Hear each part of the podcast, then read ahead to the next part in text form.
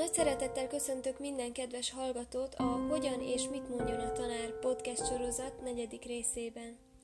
A fő témánk a prevenció lesz, hiszen nagyon sok helyen azt olvashatjuk, hogy a hazai vezető betegségek, szív- és kerengési betegségek, daganatos betegségek vagy épp szenvedélybetegségek hatékony megelőzése érdekében nagyon fontos lenne, ha nem csak a kórházakon belül, hanem a köztudatban is egyre inkább nőne az egészséges élet értéke, így a rákeltő tényezők távoltartásának fontossága is.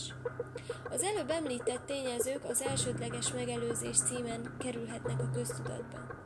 A másodlagos megelőzések fogalom körében a lehetséges szűrési technikák alkalmazása tartozik, ugye a megfelelő időben és megfelelő módon. Ugyanakkor ezek kiterjesztése is azokra a rizikócsoportokra tartozó személyekre, akikhez nehezebben jut el az információ. A diákok fejében ennél a résznél könnyen megfordulhat az a kérdés, hogy miért is szükséges most erről beszélnünk, hiszen a szűrőprogramokra csak vagy 20 év múlva kellene menniük, így semmi értelme nincs ennek a beszélgetésnek.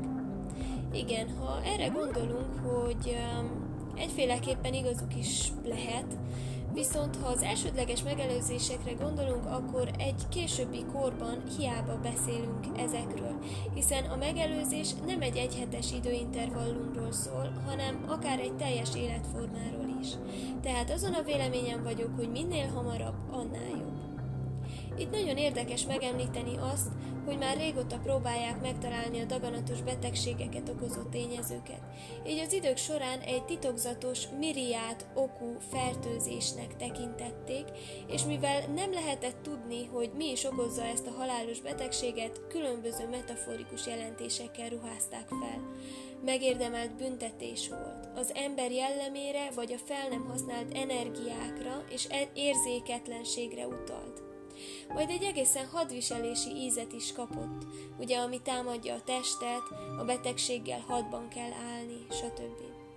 Régen a bánat és a gondterheltséget, vagy épp ellenkezőleg a túlhajszolt munkát tekintették rákeltő hatásúnak, majd a környezetet tekintették karcinogén, vagyis rákeltő hatásúnak, ugye.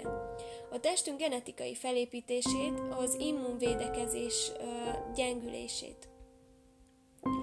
Az 1950-es években életesemény elemzéseket végeztek elsősorban az emlő és a tüdődaganatos betegek körében, és már ekkor megállapították különböző összefüggéseket a dohányzás, a tüdődaganat kialakulása között. Majd az 1960-as évek során stresszkutatásokat és a környezeti karcinogén anyagok, mint például az azbest vagy a benzin felfedezéséről beszélhetünk.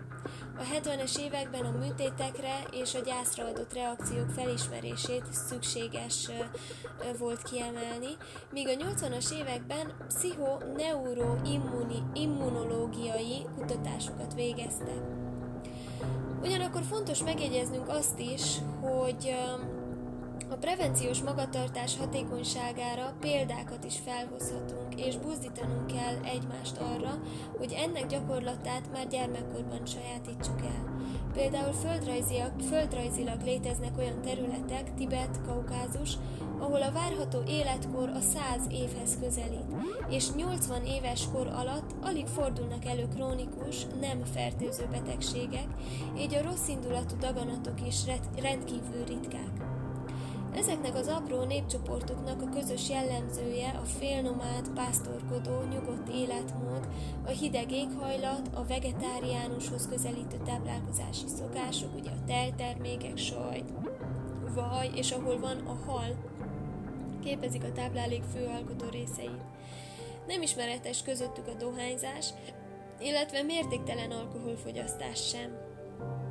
Nyilván a belterjes szaporodási szokások révén a körülményekhez leginkább alkalmazkodni tudó egyedek válogatottak ki, ami esetünkben egyben a krónikus betegségekkel szembeni nagyobb rezisztenciát is jelenthette. A környezeti ártalmak daganatkeltő hatása részben direkt, a DNS molekulát érintő gén toxicitás következménye részben az immunrendszer gátlásán, hormonzavarokon vagy tumor promóterek hatásán keresztül nyilvánulhat meg. Felszeretnénk sorolni egy párat a rák kockázatát fokozó tényezők közül. Ugye a fokozott dohányzás, itt beszélhetünk aktív vagy passzív dohányzásról is, és nagyon fontos, ha ugye lazák vagyunk, és a diákok is látják ezt rajtunk, akkor persze nagyon fontos lenne elbeszélgetni arról, hogy van-e olyan diák, aki már próbálta a cigarettázást, és hogy van-e olyan is, aki még nem, mert sokszor nagyobb szó az, ha létezik olyan, aki nem próbálta még. Ugye, ha próbálták, akkor hányadikban vagy hány évesen próbálták ki. És persze hangsúlyozni kell azt is, hogy mennyire komoly tényező ez a rákos daganatok kialakulására nézve, hiszen nagyon sokszor hallhatjuk az ismerőseinktől is azt, hogy igen, azért lett rákos, mert túl sokat dohányzott. Egy másik tényező lehet a kalóriadús táplálkozás, másként nevezve a túlsúly. Ugye ez nem csak a rákot okozó tényezők közé sorolható fel, hanem meg annyi más krónikus betegséget kiváltó tényezők közé. Ugyanide tartozik a fokozott alkoholfogyasztás is.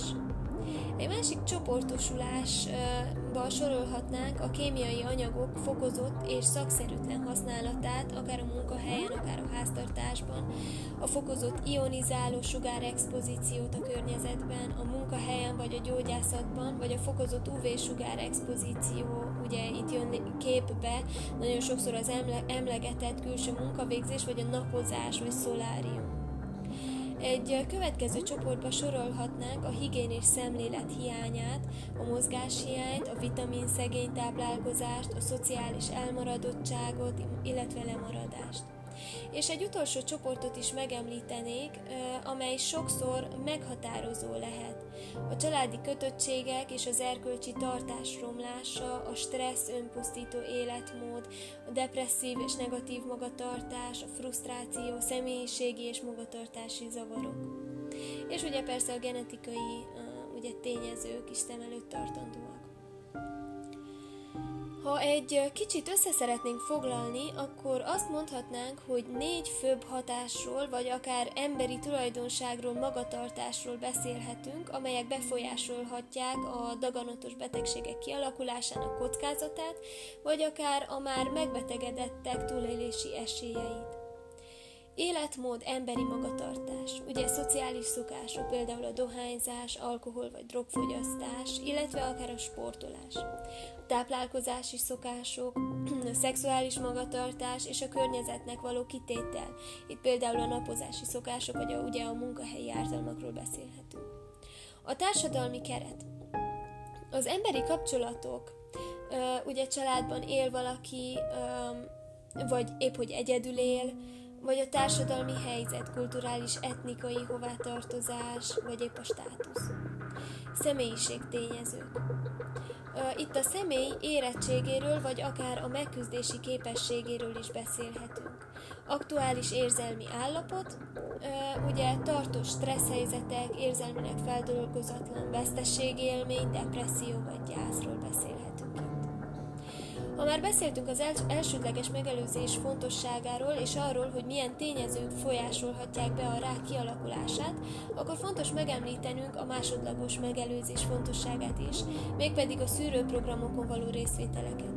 Ezekre főként felnőtt korukban kell gondoljanak, viszont arra is fel kell hívnunk a figyelmünket, hogy ha tudnak esetről a családban, akkor érdemes rákérdezniük a szülőkre, hogy ők voltak-e már ilyen szerű szűréseken. Még a helyzet elemzéskor a diákok feltettek egy olyan kérdést is, vagy olyan kérdéseket is, hogy mivel lehet kezelni a rákos betegeket. Úgyhogy a prevenció fontossága mellett egy külön részt kellene szentelni. Erre is. Négy fontos beavatkozást, kezelést említenék meg. A sebészeti beavatkozásokat, a sugárterápiát, a kemoterápiát és a csontvelő transplantációt. A daganatos betegek gyógyításának történetében a sebészeti beavatkozás volt az első és talán évezredekig az egyetlen hatékonynak nevezhető kezelési módszer. Ezek a műtétek az 1800-as évek elejétől kezdve egyre gyakoribbak lettek, és sokszor csak a hátralevő időt elviselhetővé tevő, komplikációkat elhárító műtét jelleggel rendelkeztek. De ahogy fejlődött a tudomány, a műtéti technika egyre inkább túlélést és a küzdelmet jelentették. Az onkológiai sebészet hatékonyságát kezdetben sugárterápiával és a 60-as évek óta kemoterápiával, illetve a kettő kombinációjával fokozták. A kemoterápia klinikai alkalmazásának kezdete 1922 környékére tehet, tehető, mert ekkor érkezett a hír Párizsból, hogy egy rákos beteget sikeresen meggyógyítottak sugárterápia segítségével. Napjainkban már vannak olyan ö, korfolyamatok, amelyek esetén nélkülözhetetlen a sugárkezelés. Ahogy már említettem, a 60-as évekre a szakemberek rájöttek, hogy a rosszindulatú daganatos betegségben szenvedőket, így a daganat ö, sejtek osztódásának megakadályozását nem csak fizikai sugárzással lehet kezelni, hanem ez vegyi anyagok használatával is lehetséges. A daganatos betegek gyógyszeres kezelésének a hatékonysága mellett gondolnunk kell a mellékhatásokra is, amelyekkel sokszor félelmet, frusztrációt okozhatnak. Itt gondolnunk kell az egyik diák által feltett kérdése is, hogy akkor mi is a helyzet a hajhullással? Hiszen ezek a szerek mellékhatásai számtalan variációban meg, megnyilvánulhatnak. A leggyakoribbak a következők hajhullás, vérképző szervi károsodások, hányinger, hányás, fáradékonyság, fogyás, szájnyálka hártya károsodások, ideg- és izomfájdalmak, irritabilitás, depresszió, koncentrációs zavarok, szexuális problémák. Itt fontos az is, hogy a diákok megértsék, hogy ezek a mellékhatások milyen nagy mértékben hatnak a betegekre, és itt néha jó, ha engedjük, hogy érzéseikkel is megközelítsék a helyzetet.